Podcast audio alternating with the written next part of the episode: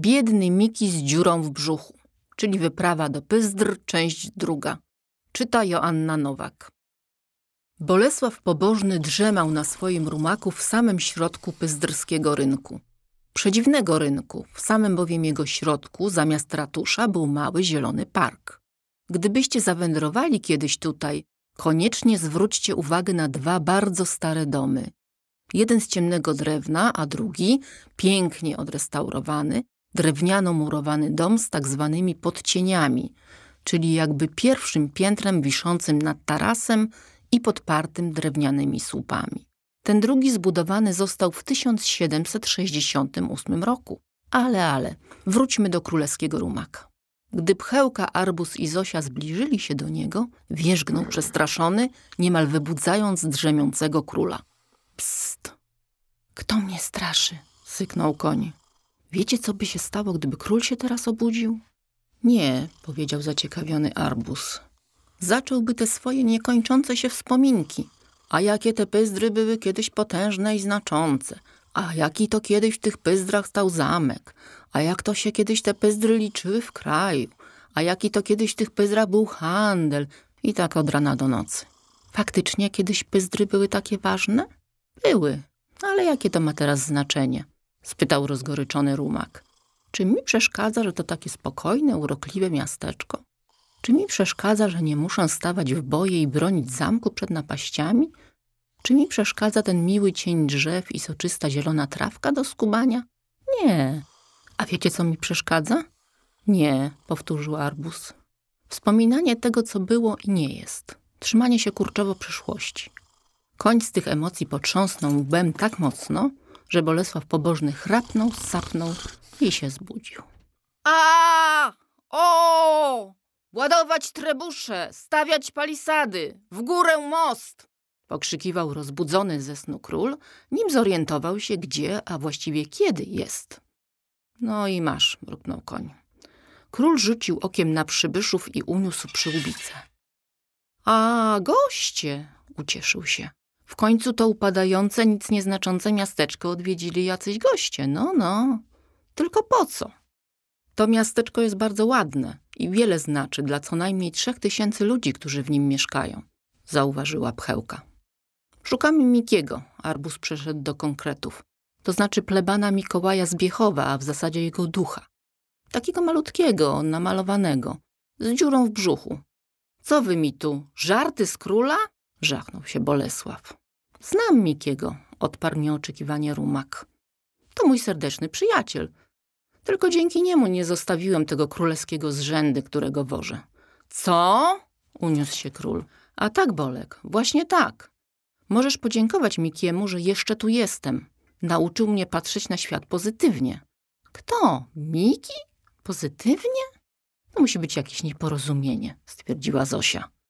Miki to największa maruda, jaką znam. Może tylko w twoim towarzystwie, zauważył król. Co masz na myśli? spytał koń. Nic takiego, odparł Bolesław. Nie widzieliśmy go tutaj, niestety. To prawda, przyznał koń. Miki dawno mnie już nie odwiedzał. Czy coś mu się stało? Mamy nadzieję, że nie, powiedziała Pchełka. Zaginął, szukamy go. Jesteśmy detektywami, dodał z dumą Arbus. Zaginął? Mam nadzieję, że nie poszedł. Rumak urwał zakłopotany. Dokąd? spytała zaniepokojona Zosia. Wspominał ostatnio, że czuje się pusty w środku, nie czuł się najlepiej na muralu. Mówił coś o wodzie, że patrzy na nią i ma wrażenie, że ona go wypełni. Nie wiedziałem, co... Koń otworzył szeroko oczy. Mówił o rzece. On chciał rzucić się do rzeki. Nie, jęknęła Zosia. Nie rozumiałem go, nie wiedziałem, co ma na myśli. Gdybym wiedział... Bardzo nam pomogłeś, koniku, rzekła Pchełka. Prędko, na przystań. Poszedłbym z wami, ale musielibyście wykręcić mnie z tego cokołu, powiedział Rumak. Nie ma czasu.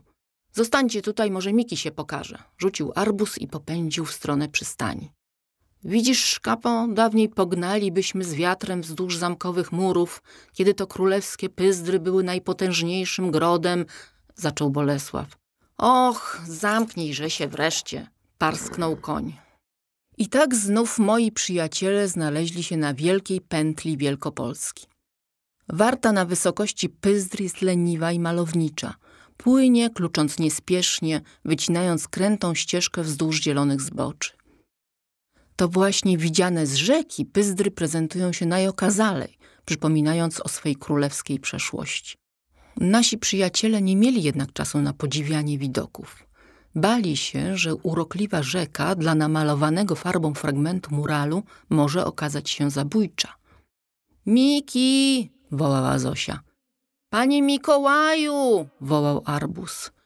Jego świątobliwości Mikołaju z Biechowa! wołała Pchełka. Cała trójka bacznie wpatrywała się w tafle wody. Na szczęście lub nieszczęście nic nie wypatrzyli. Po chwili z szuwarów wyjrzała ku nim para wyłupiastych oczu. Czy ten wasz Miki ma dziurę w brzuchu? spytał Ropuch. Tak, wykrzyknęli wszyscy troje. Aha, no to był tutaj, wskoczył nawet do rzeki. Co? Nie, krzyknęła Zosia. Luzik, laleczko, nic mu nie jest. Ropuch mrugnął do Zosi. Jak tylko znalazł się w wodzie, od razu wymiękł. Krzyczał, rzucał się. To biedaka wyłowiłem. Idźcie do Perkoza, jak będziecie mieć szczęście, to go tam znajdziecie, bo się chłopaczek poszedł osuszyć. Moi przyjaciele i Zosia zaraz skierowali się w stronę baru Perkos. Dzięki, żabo, rzucił Arbus na pożegnanie. Luzik, arbuzik, odkrzyknął Ropuch. A jak spotkacie tę porcelanową żabcię ze schodów, pozdrówcie ją od Ropucha, dobra? Skąd ta żaba wiedziała, jak mam na imię? Zastanawiał się Arbus, sącząc marchewkowy soczek. Nie zastali Mikiego w barze, za to barmanka okazała się miłośniczką świnek morskich i Arbus dostał w prezencie sok.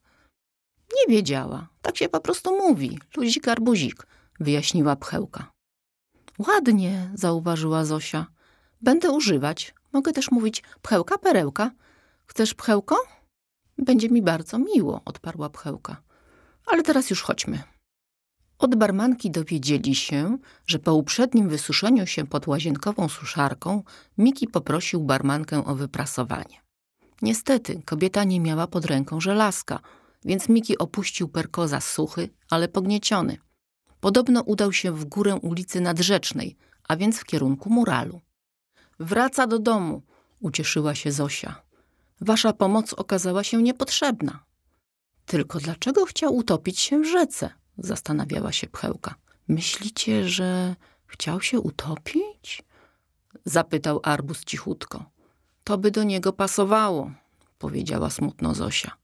Ale jego najbliżsi przyjaciele widzieli w nim radość, zauważyła Pchełka. Tylko wy, postacie z muralu, mówicie, że jest zrzędą i marudą. Nie wiem, czemu tak jest, odparła Zosia. Może za szybko go oceniliśmy. Jejciu, muszę z nim jak najprędzej porozmawiać. Zosia puściła się przodem. Zatrzymał ją opryskliwy głos. A dokąd to się tak spieszymy bez pokłonu? Nie mam teraz czasu, dajcie mi dziś spokój. Odkrzyknęła Zosia, prześlizgnęła się po ścianie i pognała dalej w stronę muralu. Arbus i Pchełka nie mieli tyle szczęścia.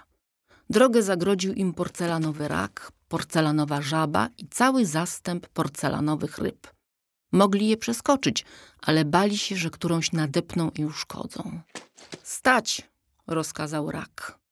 Widzę, że wykazujemy elementarny brak szacunku. Widzę, że nie znamy etykiety. Widzę, że nie mamy pojęcia, z kim mamy do czynienia. Wy nie macie? spytał skołowany arbus. Wy nie macie! zakrzyknęła porcelanowa żaba. Zaraz, to ciebie kazał pozdrowić ropuch, ucieszył się arbus. Rzeczny plebs, prychnęła żaba z pogardą. Pokłon się należy, wrzasnął rak. Pokłon, pokłon, pokłon, zawtórowały porcelanowe rybki. Ale komu ten pokłon się należy?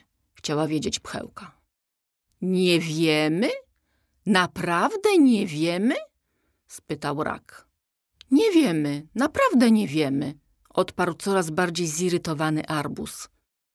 Dalej, pokażcie, komu mamy się kłaniać i puśćcie nas w końcu.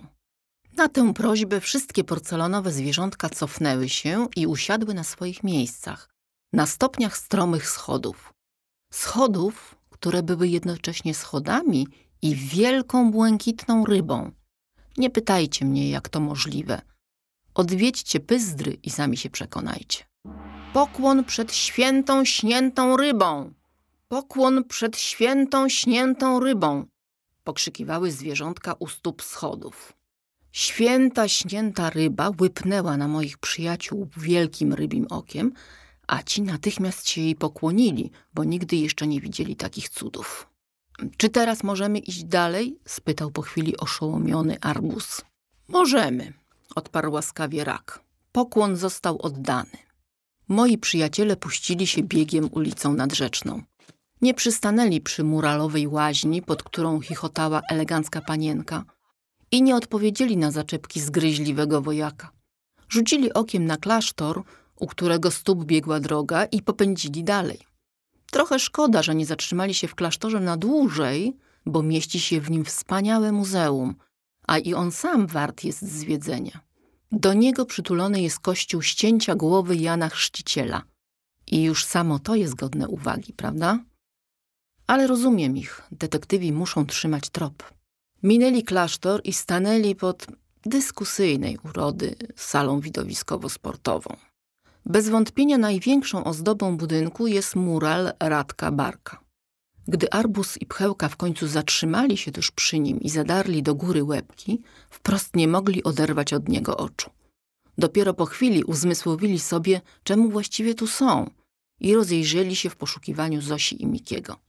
Znaleźli ich zagadanych na krawężniku. Dosłownie na, bo wyglądali jakby ktoś ich tam narysował. A więc to wy jesteście tymi słynnymi detektywami, uśmiechnął się uprzejmie maleńki Miki. To my. Napędziłeś nam niezłego stracha, mruknęła przyjaźnie pchełka. Myśleliśmy, że rzuciłeś się do rzeki.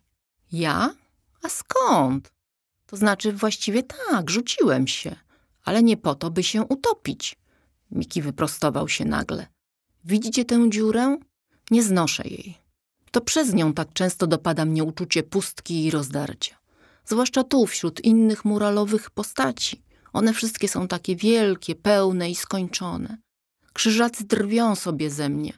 Wiedźmy omijają mnie wzrokiem, a ty, Zosiu, ciągle się tylko nade mną litujesz. Wszyscy jesteście tacy duzi, piękni i skończeni. A ja co? Farba się Radkowi skończyła, ręka mu ścierpła, pędzel złamał. Dlaczego jestem niedokończony? Pomyślałem sobie, dobra, nie ma co narzekać, to do mnie nie pasuje, trzeba samemu się dokończyć już. Nikt tego za mnie nie zrobi, no nie? Od dawna wymykam się w poszukiwaniu odpowiedniej farby. Wiecie, sklepy dla plastyków, markety budowlane, prywatne remonty. Tu zamaluję, tam zaszpachluję, ale pomaga tylko na chwilę. Potem swędzi, łuszczy się i odpada. Pomyślałem, że jak się troszkę, no wiecie, rozmoczę w warcie, to rozetrę swoją własną farbę na to brakujące miejsce. Głupi pomysł, wiem. Dobrze, że krzyżacy tego nie słyszą, mieliby używanie, powiedział Miki z przekąsem. W wodzie prawie się rozpadłem. Gdyby nie ta żaba, nie wiem, co by było. To mnie otrzeźwiło. Wróciłem. Rozdarty i pusty, ale bezpieczny, na moim muralowym niebie. Miki westchnął i spojrzał smutno na mural. Z groty już zerkali na niego przyczajeni krzyżacy, szykując pewnie kolejny niewybredny żart. Maleńkie wiedźmy paradowały dumnie na niebie, prezentując pełne kształty. Rycerze flirtowali z panienkami. Miki zaczął wspinać się na swoje miejsce na muralu w jego centralnej części na samej górze. Zosia pobiegła za nim, ale ona nie potrafi się wspinać. Pchełka zastanawiała się, co w takiej chwili mogłaby powiedzieć, a Arbus zapamiętale studiował mapę muralu, tabliczkę z opisem ustawioną obok malowidła. W końcu zastrzygł uszami, podskoczył i zakrzyknął sam do siebie. Tak jest! A potem bez pytania wspiął się na łepek pchełki, skąd zawołał.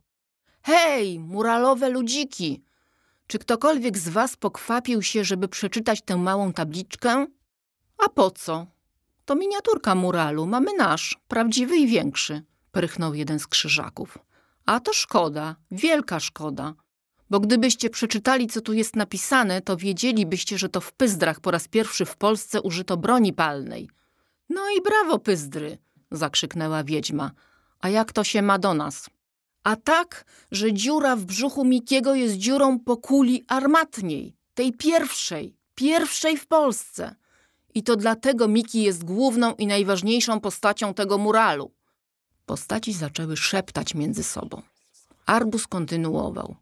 To właśnie on, pleban Mikołaj z Biechowa, namalowany jest obok najwyższej wieży królewskiego zamku, u samego szczytu muralu, a jego dziura to czyste dziedzictwo pyzdrskiej, pyzdrskiej, pyzdrskiej ziemi. Arbus najwyraźniej bardzo upodobał sobie słowo pyzdrski, ale jego przemówienie odniosło oczekiwany efekt. Postacie z muralu bardzo przejęły się tym, że dziura w brzuchu może być dziedzictwem i wydaje mi się, że od tej pory nieco inaczej będą traktować maleńkiego ducha plebana. Najważniejsze jednak, że sam Miki po przemowie arbuza popatrzył w głąb siebie i po raz pierwszy w życiu nie dostrzegł pustki, tylko coś bardzo ważnego. Pamięć, symbol, duszę. Przyznam, że nie wiem, co dostrzegł ale na dobre poweselał. Nie zrzędził i nie marudził, zaprzyjaźnił się z Zosią, wiedźmami i innymi bohaterami pyzdrskiego muralu. Tylko na krzyżaków spogląda krzywo, ale to przez jakieś ich dawne porachunki. W każdym razie u Mikiego wszystko dobrze, a wymyka się już tylko w odwiedziny do Rumaka i Macieja, swoich najlepszych kumpli. Moi przyjaciele regularnie odwiedzają Zosię i Mikiego – Lubią przesiadywać pod muralem i wyobrażać sobie, jak tu kiedyś było. Bardzo chętnie oddają też pokłony świętej, śniętej rybie, bo nigdy i nigdzie nie widzieli takich cudów.